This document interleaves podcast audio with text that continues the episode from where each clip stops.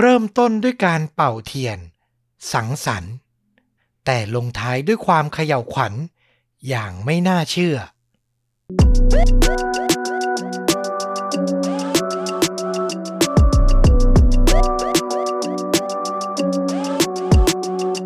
สวัสดีครับ ยินดีต้อนรับเข้าสู่ The X Files พอดแคสต์เล่าเรื่องสั้นลุ้นระทึกหลากหลายหัวข้อจากช่องชวนดูดะ อยู่กับต้อมเป็นประจำเหมือนเช่นเคยนะครับ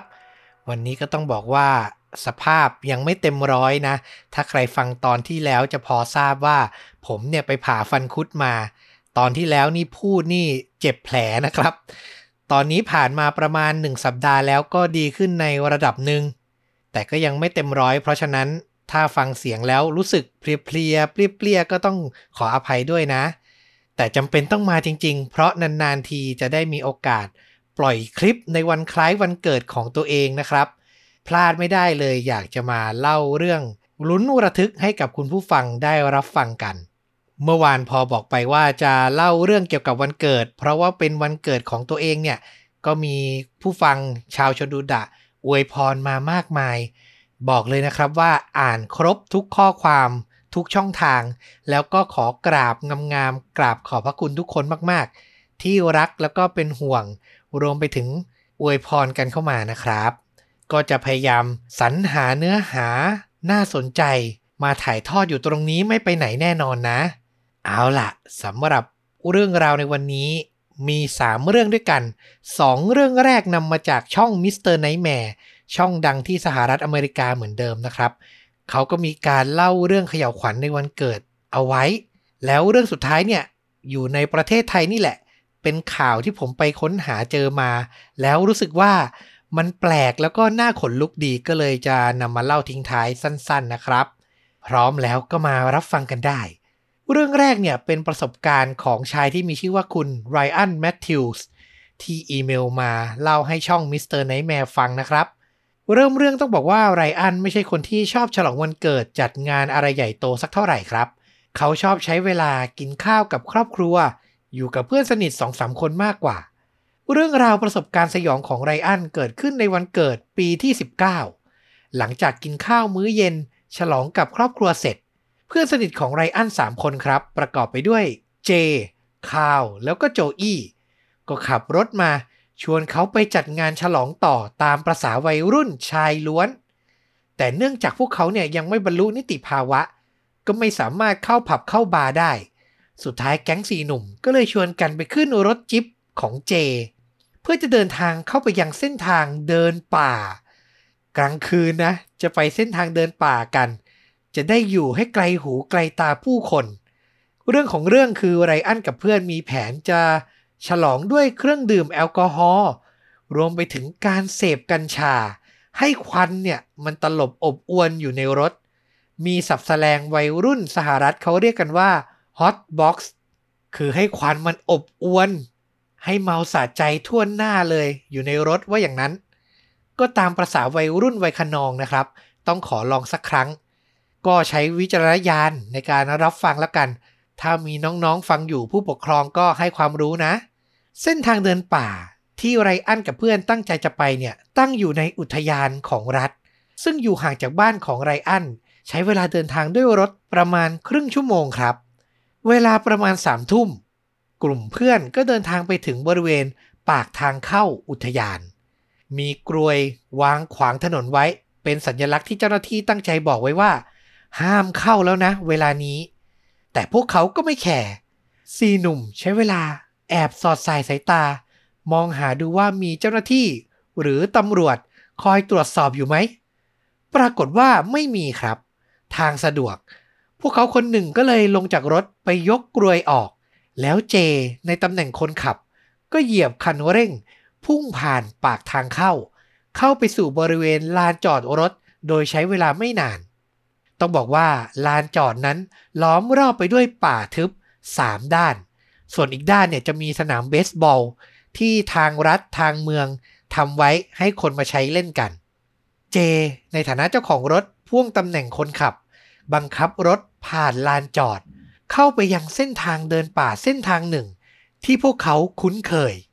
คือวางแผนไว้ตั้งแต่แรกแล้วว่า จะขับเข้าไปในเส้นทางนี้ ถึงตรงนี้ไม่มีใครเห็นแน่ ๆแล้ว ความคึกขนองของกลุ่มวัยรุ่นก็เพิ่มขึ้นอีก ที่นั่งด้านหลัง มีคาวกับโจอี้คนหนึ่งถือกัญชาเอาไว้ในมือ ส่วนอีกคนเนี่ย ถือขวดวอดก้า หลั่นล้าเต็มกำลัง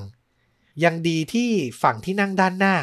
เจเนี่ยยังพอมีสติยับยั้งชั่งใจ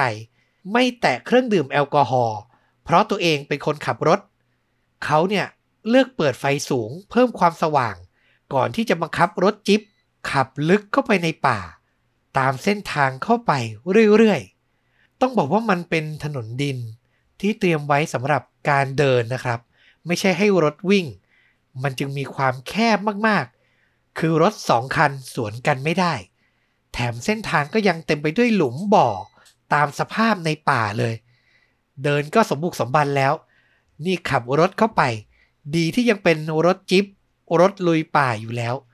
ก็ยังพอเข้าไปได้ แต่ก็ต้องมีการชะลอหลบกิ่งไม้ใหญ่ข้างทางบ้างในบางครั้ง จนในที่สุด พวกเขาก็รู้สึกว่า เข้าไปลึกพอแล้วครับ ไม่น่ามีใครมาเห็นแน่ ๆแล้ว เจก็ตัดสินใจหยุดรถ ปิดไฟหน้า ดับเครื่องยนต์ แต่ยังคงเปิดเพลงด้วยเครื่องเสียงในรถที่ดังสนั่น ขวดวอดก้าถูกส่งผ่านไปมาอย่างเพลิดเพลิน จนกระทั่งสีหนุ่ม ได้ยินเสียงบางสิ่งมาจากภายนอกรถ แม้จะเปิดเพลงเสียงดังอยู่ แต่เสียงนั้นก็แหลมแทรกเข้ามาให้พวกเขาได้ยินจนได้ เจเอื้อมมือไปปิดเพลง ทั้งรถเงียบสนิท พวกเขามองหน้าแล้วต่างคิดตรงกัน เสียงที่เขาได้ยินเมื่อสักครู่นั้น เป็นเสียงกรีดร้องของผู้หญิงแน่ๆ เจเริ่มรู้สึกถึงความผิดปกติ เขาเอื้อมมือไปบิดกุญแจ สตาร์ทเครื่อง ก่อนจะเปิดไฟหน้า เขาตัดสินใจแล้วว่า จะกลับรถเพื่อจะเดินทางออกจากป่าแห่งนี้ อย่างที่ผมเล่าไป ถนนมันแคบมากๆรถวิ่งสวนกันไม่ได้ ทำให้การกลับรถนั้นทุลักทุเลและใช้เวลามากพอสมควร ต้องมีการเลี้ยวรถเข้าข้างทาง แล้วค่อยๆ หมุนพวงมาลัย เดินหน้าถอยหลังอยู่หลายครั้ง เวลาผ่านไปพักใหญ่ ปรากฏว่าไม่มีความผิดปกติใด ๆ เกิดขึ้นตามมา นั่นทำให้ทั้งสี่หนุ่มเริ่มมองในแง่ดีว่า เสียงที่ได้ยินเมื่อกี้อาจจะเป็นเสียงหอนของหมาป่าหรือเปล่า คงไม่มีอะไรหรอกมั้ง นั่งชิลกันต่อดีกว่า สุดท้ายหลังเจกลับรถเสร็จ เขาก็เลยตัดสินใจจอดรถดับเครื่อง แล้วก็เปิดเพลงปาร์ตี้ต่ออีกครั้ง แต่ครั้งนี้เนี่ยก็เปิดเพลงเบาลงกว่าเดิมนะครับ ถ้ามีอะไรแปลกประหลาดเกิดขึ้น ก็จะได้ตั้งสติได้สังเกตกันทัน เวลาผ่านไปความสนุกสนานก็กลับมา เจคาวและโจอี้ ร้องเพลง Happy Birthday ให้ไรอันฟัง ซึ่งเขาก็ตอบกลับมาว่าขอบใจนะ แต่ตอนนี้ปวดฉี่มากเลยว่ะ ขอลงจากรถไปปลดทุกข์สักหน่อย ย้ำอีกทีนะว่าตอนนั้นความหวาดกลัวของเหล่าวัยรุ่นทั้งสี่มันลดลงไปมากแล้วไรอันก็เลยไม่ได้คิดอะไร เปิดประตูลงจากรถเดินลึกเข้าไปในป่าเล็กน้อย แล้วก็ปลดทุกข์อย่างสบายอารมณ์ แต่ด้วยความเงียบในป่า ที่ต้องบอกว่า เงียบสนิทจริงๆทำให้ระหว่างนั้น ไรอันได้ยินเสียงบางอย่าง อยู่ใกล้ๆ คราวนี้ไม่ใช่เสียงกรีดร้อง แต่เป็นเสียงฝีเท้า เดินก้าวเข้ามา ใกล้ขึ้น ใกล้ขึ้น ตอนแรกเขาคิดว่าตัวเองหูฝาด แต่เมื่อตั้งใจฟังสักระยะ เขาก็รู้ได้ทันทีว่า มีบางคน หรือบางสิ่งกำลังเดินมาที่รถของพวกเขาอย่างแน่นอน หลังจากการธุระเสร็จ ไรอันก็กึ่งเดินกึ่งวิ่ง กลับไปเปิดประตูหน้าฝั่งผู้โดยสาร แล้วก็ปีนกลับเข้าไปในรถอย่างรวดเร็ว เขารีบบอกเพื่อนๆว่าได้ยินเสียงอะไรบางอย่าง เจเห็นสีหน้าไรอัน ก็รู้ทันทีว่านี่ไม่ใช่เรื่องล้อเล่นแน่ ๆ เขาสตาร์ทเครื่องยนต์อีกครั้ง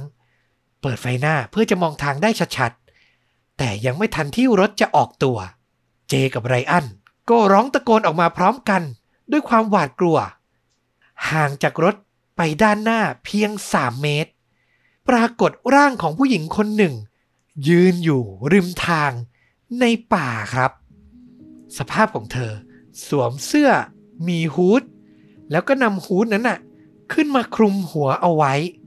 อย่าลืมนะว่านี่คือ ลึกเข้าไปในป่า ในอุทยาน กลางดึก ผู้หญิงคนนี้มายืนอยู่ได้ยังไง มาทำอะไร ไม่มีใครรู้เลยครับ แล้วฮูที่เธอสวมไว้เนี่ย มันก็ปิดบังอำพรางใบหน้าทำให้วัยรุ่นทั้งสี่เห็นหน้าเธอคนนี้ไม่ชัด ทั้งหมด หยุดมองเธออยู่ชั่วครู่ ด้วยความอยากรู้ว่า เธอจะทำอะไรต่อ แต่รอไป อย่างไรก็ไม่มีการเคลื่อนไหว เธอเอาแต่ยืนนิ่งอยู่อย่างนั้น จนในที่สุดเจรวบรวมความกล้า เปิดกระจกข้าง ก่อนจะตะโกนถามออกไป คุณเป็นอะไรไหมครับ เงียบไม่มีเสียงตอบ แต่สิ่งที่เกิดขึ้นคือผู้หญิงคนนั้น ค่อยๆหันหลัง แล้วเดินลึกเข้าไปในป่า จนลับตาไป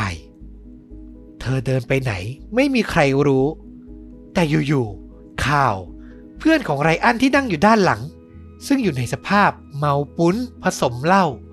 ก็เอ่ยปากขึ้นมาทั้งที่เมาๆแบบนั้นแหละว่า เฮ้ hey, พวก ฉันว่าเราโดนล้อมแล้วว่ะ หมดเสียงจากข่าว ทั้งสี่หนุ่มก็สังเกตเห็น คนอีกสามคน สวมเสื้อสเวตเตอร์ เอาฮูดสวมหัว ปิดบังอำพรางหน้าตาเหมือนผู้หญิงคนเมื่อสักครู่ เป๊ะ ทั้งหมดยืนอยู่ทั้งด้านซ้ายและขวา ริมป่า ล้อมรอบรถจิ๊ปของพวกเขาเอาไว้ ยังไม่ทันที่ไรอัน คิดจะทำอะไรต่อ เขาก็ได้ยินเสียงจากด้านหลังข่าวกรีดร้องด้วยความตกใจกลัวสุดชีวิต และเมื่อไรอันหันกลับไป เขาก็เห็นว่ามีชายสวมเสื้อฮูดอีกคนหนึ่ง ยืนอยู่ติดกระจกหลังรถเลยครับ แสงไฟท้ายรถสีแดง สะท้อนพาดผ่านใบหน้าอันแสนนิ่งเฉย ไร้อารมณ์ของชายคนนี้ มันเป็นภาพที่น่ากลัวเขย่าขวัญพวกเขามากๆ ถึงตรงนี้ไม่ต้องคิดอะไรอีกต่อไป เจตัดสินใจเหยียบคันเร่งสุดกำลังทันที ต้องบอกว่าพวกเขาโชคดีที่กลับรถเอาไว้ล่วงหน้าทำให้พวกเขาหนีออกมาได้โดยใช้เวลาไม่มากนัก อย่างที่เล่าไป ขามาเนี่ยขนาดค่อยๆขับ ความรู้สึกยังเหมือนนั่งรถไฟเหาะ ขากลับนี่ต้องบอกว่าเหมือนนั่งรถไฟเหาะ ตีลังกาเลยครับ เจขับรถโดยแทบไม่ชะลอความเร็วลงเลย คือเขาเนี่ยหวังจะหนีกลุ่มคนลึกลับในเสื้อฮูดออกมาให้ได้ให้เร็วที่สุด แล้วสุดท้ายพวกเขาก็กลับมาตั้งสติอีกครั้งหนึ่ง เมื่อมาถึงบริเวณลานจอดรถใกล้ทางออกของอุทยาน เจ ซึ่งตอนนั้นมีสติมากที่สุดในกลุ่ม เพราะไม่ได้เสพเครื่องดื่มแอลกอฮอล์ก็พูดเอ่ยปากออกมาทันทีว่า เราจะตรงกลับบ้านกันเดี๋ยวนี้ ไม่มีปาร์ตี้วันเกิดอะไร ที่ไหนอีกต่อไปแล้ว บทสรุปของเรื่องราว จนถึงทุกวันนี้ไรอันก็ยังหาคำตอบไม่ได้นะครับว่ากลุ่มคนพวกนั้นคือใคร ตอนแรกเขามองโลกในแง่ดีว่าคนพวกนี้อาจแอบเข้าไปปาร์ตี้เหมือนกลุ่มของพวกเขาหรือเปล่า แต่ถ้าเป็นอย่างนั้นทำไมต้องมายืนนิ่งๆ มองดูรถของพวกเขาอยู่ด้วย แถมใส่เสื้อฮูดกันหนาว ทั้งที่ในตอนนั้นมันเป็นเดือนกรกฎาคม ที่อากาศค่อนข้างอบอ้าวอีกต่างหาก แล้วเสียงกรีดร้องที่พวกเขาได้ยินครั้งแรกล่ะ คืออะไร ถ้ามองแบบสุดขั้วเลย มันเป็นไปได้ไหมว่าคนพวกนี้ ล่อลวงเหยื่อมาทำอะไรบางอย่าง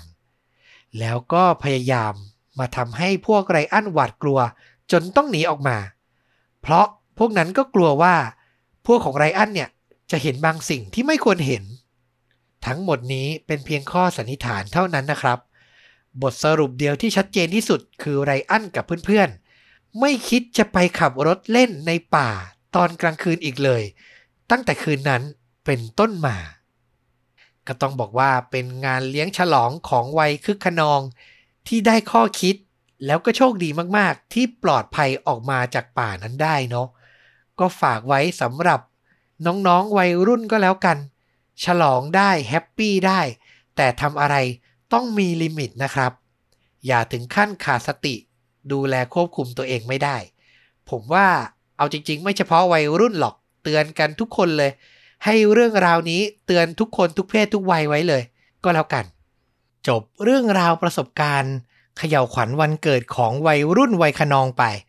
มาย้อนวัยลงไปอีกครับในเรื่องที่สองไปดูเรื่องหลอนสมัยยังเป็นเด็กกันบ้าง เรื่องราวนี้ส่งมาจากคุณผู้ชายคนหนึ่งชื่อว่าคุณฟินเอ็มเขาใช้ชื่อย่อนะครับ ผมก็เรียกเขาสั้นๆว่าคุณฟินก็แล้วกัน คุณฟินเล่าว่าเขาไม่เคยลืมเหตุการณ์ ในงานฉลองวันเกิด ครบห้าขวบของน้องสาวคนสุดท้อง ไม่ใช่เพราะมันสนุกหรือน่าประทับใจ แต่มันน่ากลัวจับใจเขาเลยครับ ในวันนั้นที่บ้านของเขาเนี่ยจัดปาร์ตี้ มีเหล่าเด็กๆ เพื่อนของน้องสาวคุณฟิน ก็วัยห้าหกขวบเนี่ยนะ มากันมากมาย แล้วเด็กๆก็แต่งตัวเป็นเจ้าหญิงเจ้าชาย ตามตัวละครในการ์ตูนที่เด็กๆ ชื่นชอบ คุณฟินซึ่งตอนนั้นโตในระดับหนึ่งเรียนอยู่ชั้นป .6 แล้วอายุประมาณ 11-12 คือจะเป็นวัยรุ่นแล้วอะ่ะ ก็ไม่อยากทำตัวหน่อมแนมเล่นเป็นเจ้าหญิงเจ้าชายเหมือนเด็กเล็ก ๆ เขาก็เลยหลบไปนั่งเล่นเกมบนเครื่องเล่นเกมพกพาอย่าง Nintendo DS ครับ อันนี้ผมไม่เคยเล่นนะ คือเคยเห็นแต่ไม่เคยสัมผัส วัยผมเนี่ยต้องย้อนไปอีกเล่นเกมบอยนะครับ น่าจะเก่ากว่ากันพอสมควร คุณฟินเนี่ยหลบไปนั่งเล่นเกมบนเก้าอี้ แถวถงทางเดินในบ้านเพียงลำพัง ก่อนที่เขาจะได้ยินเสียงผู้หญิง ทักทายขึ้นมาครับว่า หนูเป็นลูกของกลอเลียใช่ไหมจ๊ะ ฟินเงยหน้า แล้วก็เจอคุณป้าหน้าตาใจดีครับกำลังมองมาพร้อมส่งรอยยิ้มให้กับเขา เขาจึงตอบกลับไป ใช่ครับ กลอเลียเนี่ยเป็นชื่อแม่ของเขานั่นเอง ผู้หญิงคนเดิมพูดต่อ ป้าชื่อซาร่านะ เป็นพี่สาวของแม่หนู ตอนเจอกันคราวก่อนหนูยังเด็กมากๆเลย คงจะจำกันไม่ได้ โตขึ้นเยอะเลยนะเนี่ย หลังทักทายเสร็จ ป้าซาร่าก็ชวนฟินคุยใหญ่เลยครับ ที่โรงเรียนเป็นไงบ้าง ตั้งใจเรียนไหมชอบวิชาอะไร ฟินก็ตอบไปเท่าที่จะตอบได้ จนสุดท้ายป้าซาร่าบอกกับเขาว่า เนี่ย ป้าซื้อบ้านตุ๊กตาหลังใหญ่มาให้น้องสาวหนูเป็นของขวัญวันเกิด แถมเค้กอีกก้อนอยู่ในรถ ไปช่วยป้ายกหน่อยได้ไหม แล้วเดี๋ยวป้าจะแบ่งเค้กชิ้นแรกให้เธอก่อนเลย อย่างที่บอกนะครับ ตอนนั้นฟินก็โตในระดับหนึ่งแล้ว อายุ 11-12 คือไม่ถึงขนาดเป็นเด็กน้อยไร้เดียงสา ที่ใครบอกให้ไปไหนก็ไปทันที เขาเนี่ยก็ลังเลใจแป๊บหนึ่ง แต่เนื่องจากพื้นเพเวลาญาติมาที่บ้าน ฟินเนี่ยจะเป็นคนช่วยขนของโน่นนี่นั่นตลอดเวลาอยู่แล้ว โดยเฉพาะญาติที่เป็นผู้หญิง เด็กผู้ชายอย่างเขาก็ถูก คุณแม่เนี่ยสอนให้ช่วยเหลือมาโดยตลอดทำให้สุดท้ายฟินก็เลยตัดสินใจ ตามป้าซาร่าออกจากบ้านทางประตูด้านหลังไปอย่างว่าง่าย แต่พอเขาเปิดประตูเดินออกไปได้เล็กน้อย ฟินกลับไม่เจอรถของป้าซาร่าจอดอยู่แต่อย่างใดครับ สิ่งที่เขาเจอคือ รถคันหนึ่ง ที่มีผู้ชายเป็นคนขับ ค่อยๆวิ่งมาจอด บริเวณหลังบ้านของเขา นั่นลุงเดนนิส สามีของป้าเองนะจ๊ะ ป้าซาร่าหันมาบอกฟิน เธอพยายามทำให้ทุกอย่างดูเป็นปกติ แต่ยังไงก็ตามสำหรับฟินมันก็ยังคงน่าแปลกใจ ก็มีลุงเดนนิสอยู่บนรถ แล้วจะมาบอกให้เขาเนี่ยเดินมาช่วยถือของอีกทำไม ในวินาทีที่ป้าซาร่าเดินไปที่รถอย่างไม่ลังเล ตัวฟินก็เริ่มหยุดชะงัก อยู่บนทางเดิน บริเวณใกล้ประตูหลังบ้าน รออะไรอยู่มานี่สิจ๊ะ ป้าซาร่าหันกลับมา เอ่ยปากพูดกับฟิน เดินมาเร็ว ก็บอกให้เดินมาไง จากขอร้องกลายเป็นออกคำสั่ง ป้าซาร่าเหมือนจะเริ่มโมโห ส่วนลุงเดนนิสที่อยู่ในรถ ก็ทำทีเหมือนจะเปิดประตูเดินลงมา ฟินยังคงมึนงง ไม่รู้จะตัดสินใจทำอย่างไรดี จนกระทั่งเขาได้ยินเสียงที่คุ้นเคย ฟิน ฟินอยู่ไหนลูก แม่ของเขาตะโกนมาจากในบ้าน และเสียงนั้นทำให้ป้าซาร่าและลุงเดนนิส ตัดสินใจ เดินขึ้นรถแล้วขับออกไปทันทีครับ ฟินรีบหันหลัง เปิดประตูบ้านแล้วก็วิ่งกลับเข้าไป ก่อนจะเล่าเรื่องทั้งหมดให้แม่ของเขาฟัง และนั่นทำให้กรอเลียผู้เป็นแม่หวาดกลัวอย่างเห็นได้ชัดเเธอกอดลูกชายพร้อมเอ่ยปากบอกว่า แม่ขอโทษที่คลาดสายตาจากลูกไป สุดท้ายงานฉลองวันเกิดต้องหยุดลง แม่และน้าของฟิน ร้องเรียกเด็กทุกคนให้มารวมตัวกันในห้องห้องเดียว เพื่อจะเช็คดูว่ามีเด็กคนไหนหายไปหรือไม่ โชคดีครับที่ทุกคนยังอยู่ครบ ต่อมาแม่ของฟินตัดสินใจแจ้งเจ้าหน้าที่ตำรวจ พวกเขาก็พยายามให้ฟินเนี่ย อธิบายรูปร่างลักษณะของคนที่อ้างว่าตัวเองเป็นป้าซาร่ากับลุงเดนนิส ฟินก็พยายามอธิบายให้ได้มากที่สุด ตำรวจแจ้งกับกรอเลียว่า ถ้าจับกลุ่มคนร้ายได้จะรีบแจ้งให้ทราบ แต่เวลาผ่านไป จากวันเป็นเดือน เป็นปี ก็ยังคงไม่มีร่องรอยเบาะแสคนร้ายเพิ่มเติม จวบจนปัจจุบัน ฟินเนี่ยก็เติบโตเป็นผู้ใหญ่แล้วนะครับ ก็ต้องบอกว่า ในวันนั้นเนี่ยโชคดีมากๆ ที่เขามีสติ แล้วก็เลือกจะเชื่อความรู้สึกตัวเอง ไม่งั้นจะเกิดอะไรขึ้นเนี่ย เราก็เดาไม่ถูกเลยเนาะน่ากลัวจริง ๆ คนร้ายแบบนี้ เนียนเข้ามาในงานวันเกิดที่มีเด็กมากหน้าหลายตา มันก็ยากต่อการที่จะดูแลได้ครบถ้วนนะเนาะแล้วที่สำคัญ คนที่อ้างว่าเป็นป้าซาร่า ยังเนียน เอ่ยถามประโยคแรกเนี่ย เด็กๆก็เชื่อหมดใจแล้วเนาะหนูเป็นลูกแม่กรอเลียใช่ไหม คือเนียนว่าตัวเองเนี่ยรู้จักกับแม่ ผมนึกภาพตัวเองเป็นเด็กเรียนป .5 ป .6 ยังไงก็เชื่อหมดใจแน่ ๆ เลย นั่นแหละ ก็ถือว่าเป็นเรื่องเล่า เตือนใจคุณพ่อคุณแม่ทุกคนเนาะให้ระมัดระวังดูแลลูก โดยเฉพาะเด็กเล็ก ๆ ต้องดูแลกันแบบอย่าคลาดสายตาเลยนะครับ เอาล่ะ จบไปแล้วนะสองเรื่องราวจากช่อง Mr. Nightmareหนึ่งวัยรุ่นหนึ่งวัยเด็ก งั้นปิดท้ายเนี่ย เป็นวัยผู้ใหญ่หน่อยก็แล้วกัน เป็นข่าวในประเทศไทยของเรานี่เองครับ ขอบพระคุณข้อมูลจากไทยรัฐออนไลน์ แล้วก็ Manager ออนไลน์นะ เหตุการณ์เนี่ยมันเกิดขึ้นเมื่อวันที่ 3 มกราคม ปี 2565 ปีที่แล้วนี่เอง เป็นเรื่องราวของร้อยตำรวจตรีเอพยันกีตา อายุ 54 ปีครับ เขาอาศัยอยู่หมู่ 4 ตำบลอ่างทอง อำเภอเมือง จังหวัดกำแพงเพชร เขาเล่าว่าคืนวันที่ 2 มกราคมครับ หลังจากออกเวรเนาะเขาเป็นเจ้าหน้าที่ตำรวจเวลาประมาณ4ทุ่ม ลูกน้องในสถานีตำรวจเนี่ยก็จัดเซอร์ไพรส์วันเกิดให้เขาครับ ในบริเวณท้ายหมู่บ้านที่เขาอาศัยอยู่นี่แหละ ตัวร้อยตำรวจตรีเอพยันก็เลยเชิญคุณแม่มาร่วมงานนี้ด้วย ก็มีภาพคุณแม่ถือเค้กเตรียมให้ลูกชายเป่าเทียน น่ารักมากจริงๆ มีการอวยพรวันเกิดให้เป็นสิริมงคลนะครับ ทั้งหมดมันดูดีมากๆ ถ้าไม่ใช่เพราะภาพนิ่งภาพหนึ่ง ที่ลูกน้องของผู้หมวดเจ้าของวันเกิดเนี่ยเขาถ่ายเอาไว้ครับ มันปรากฏภาพคนมีแต่ใบหน้าไม่มีลำตัวโผล่ขึ้นมา สร้างความประหลาดใจให้คนในงานเป็นอย่างมาก ตอนนี้ถ้าใครรับชมอยู่ใน YouTube เนี่ย ผมโชว์ภาพในคลิปให้แล้วนะครับ ดูกันได้เลย แต่ถ้าใครฟังช่องทางอื่น ผมแปะลิงก์เอาไว้แล้ว กดเข้าไปดูในลิงก์ข่าวกันได้นะ แล้วจะเห็นว่ามันแปลกมากๆ คือจะมองว่ามันเป็นภาพแสงสะท้อนตัดต่อ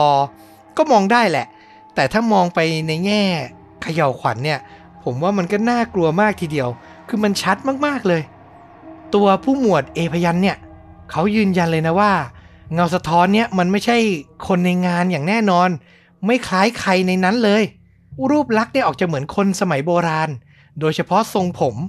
ผู้หมวดเขาก็เชื่อว่าน่าจะเป็นสิ่งลี้ลับบางอย่างที่ออกมาเตือนว่า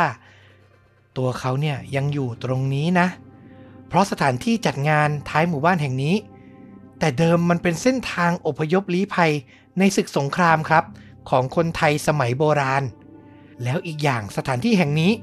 เป็นที่ตั้งของศาลเจ้าพ่อปู่เสือ ซึ่งชาวบ้านในพื้นที่เนี่ยให้ความเคารพนับถือเป็นอย่างมาก ที่ผ่านมาช่วงปีใหม่ของทุกปี ตนและญาติญาติๆจะเข้ามาทำพิธีสวดมนต์ข้ามปีทุกครั้ง แต่ในปีที่ผ่านมาจนถึงปีนี้มันมีสถานการณ์การแพร่ระบาดของโควิด จึงห่างหายจากการสักการะบูชาไปบ้าง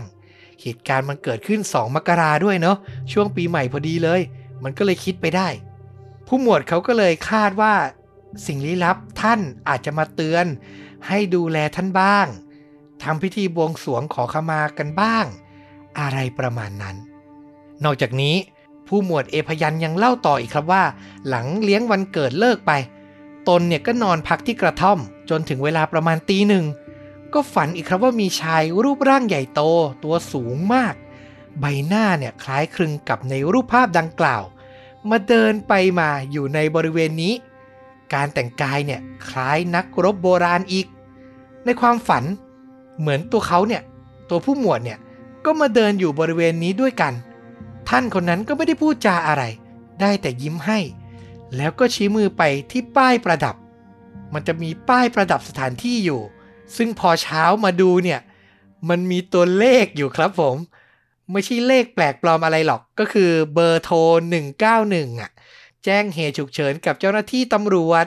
ผู้หมวดเขาก็ให้สัมภาษณ์กับนักข่าวว่า เดี๋ยวจะเอาเลขนี้เนี่ย คิดเหมือนกันใช่ไหม ไปเสี่ยงโชคลอตเตอรี่ในงวดที่จะถึงครับแหม่ปิดท้ายเรื่องราวบ้านเรา มันต้องจบอย่างนี้นะถึงจะบริบูรณ์ได้ตัวเลขไปเสี่ยงโชคกันไป คือใครเชื่อไม่เชื่อไม่ว่ากันเลยนะครับ ผมนำมาปิดท้ายเนี่ย ถ้าเป็นข่าวก็เหมือนเก็บตกเลยเนาะให้ดูแล้วอารมณ์ดีๆ ก่อนจะจากกันไป คุณผู้ฟังคนไหนดูภาพแล้วเห็นเป็นอะไร ก็มาคอมเมนต์แลกเปลี่ยนกันได้นะครับ เอาล่ะ ปิดท้ายจริง ๆ แล้วเป็นข้อคิดที่ผมได้มาจากคำคมในภาพยนตร์เรื่องหนึ่งครับ เป็นซีรีส์ทาง Netflix เชื่อว่าหลาย ๆ ท่านน่าจะเคยรับชมกัน นั่นก็คือซีรีส์เรื่อง Wednesday ลูกสาวบ้าน Addams Family เนาะเป็นซีรีส์ดาร์ f แฟนตาซีตัวละครเขาก็จะออกของขวางโลกนิดนึง ผมว่ามองอีกมุมหนึ่ง Wednesday เธอก็อยู่กับความเป็นจริงนะ โดยเฉพาะประโยคนี้ครับ เธอเคยพูดไว้ในซีรีส์ว่า ฉันไม่ได้ต่อต้านวันเกิดเสมอไป วันเกิดแต่ละปีเตือนฉันว่าฉันเข้าใกล้อ้อมกอดอันหนาวเหน็บของความตายมากขึ้นไปอีกหนึ่งปี มันเป็นความจริงของชีวิตเลยเนาะ วันเกิดตอนเด็กๆ เราอาจจะรู้สึกสนุกตื่นเต้นจะได้ของขวัญอะไร พ่อแม่จะฉลองอย่างไร พอเป็นวัยรุ่นเราก็สนุกสนานอยู่กับเพื่อนฝูง พอมาถึงจุดหนึ่งครับ ผมไม่รู้ว่าทุกท่านในวัยเดียวกัน หรือวัยมากกว่ารู้สึกไหม วันเกิดมันทำให้เราคิดได้อย่างที่ Wednesday พูดไว้จริง ๆ เนาะผมเนี่ยก็คิดได้เลยว่า โอ้โห วัยนี้แล้ว เข้าใกล้วัยสูงอายุ เข้าใกล้การเสียชีวิตเข้าไปทุกทีทุกที ผมเนี่ยคิดได้หลักๆ เลยก็ เริ่มต้นดูแลสุขภาพ ผ่าฟันคุดเนี่ยก็มาคิดได้ เอาตอนใกล้ ๆ วันเกิด ใกล้ ๆ เลขสี่นี่แหละ คือจากนี้ไปช่วงเวลาที่เหลืออยู่ มันดูมีค่ามากเหลือเกินเนาะผมเปรียบมันเหมือนเราใช้ดินสอครับ ตอนซื้อมาใหม่ ๆ มันยังเหลือเยอะ เราก็ใช้มันตะบี้ตะบันไม่ได้สนใจ แต่พอเหลาไปเหลาไปแท่งมันเหลือสั้นลงสั้นลง เราก็จะใช้มันอย่างประหยัด แล้วก็อย่างตั้งใจมากขึ้นเนาะเปรียบได้เหมือนกับชีวิตของคนเรา พอเข้าใกล้ความตาย เราก็จะอยากใช้ช่วงเวลา ให้คุ้มค่าแล้วก็ไม่เสียเวลากับอะไรที่มันอาจจะไร้สาระ หรือไม่ได้เหมาะกับเราอีกต่อไป อันนี้คือสิ่งที่ส่วนตัวตกตะกอนได้เนาะแล้วก็อยากนำมาฝากกัน ก็หวังว่าทุกท่านจะมีความสุขในเดือนเกิดของตัวเองนะครับ ใครเกิดในเดือนกันยายนเหมือนกัน ผมก็ขออวยพรให้มีความสุขสุขภาพแข็งแรง เช่นเดียวกัน เอาล่ะก็ครบถ้วนไปแล้วนะ กับ 3 เรื่องเล่าเขย่าวขวัญวันเกิดในคลิปนี้ ขออภัยอีกทีนะครับ ระหว่างที่อัดเสียงเนี่ย ฝนกำลังตกเลย อาจจะมีเสียงพายุสอดแทรกมาบ้าง รวมถึงเสียงผมอาจจะยังไม่เต็มร้อยบ้าง ก็หวังว่าทุกท่านจะเข้าใจ แล้วใครชอบเรื่องราวระทึกแบบนี้สนับสนุนให้ชวนดูดาอยู่ได้นานๆได้ครับ ด้วยการกดปุ่ม Super Thanks ส่งรายได้ให้เราโดยตรง ปุ่มอยู่ใกล้ๆ ปุ่มกดไลค์กด Subscribe ทาง YouTube หรือจะสมัครสมาชิกช่อง สนับสนุนเราเป็นรายเดือนก็ได้เช่นเดียวกัน แล้วกลับมาพบกันใหม่ในตอนต่อๆไป วันนี้ลาไปก่อน สวัสดีครับ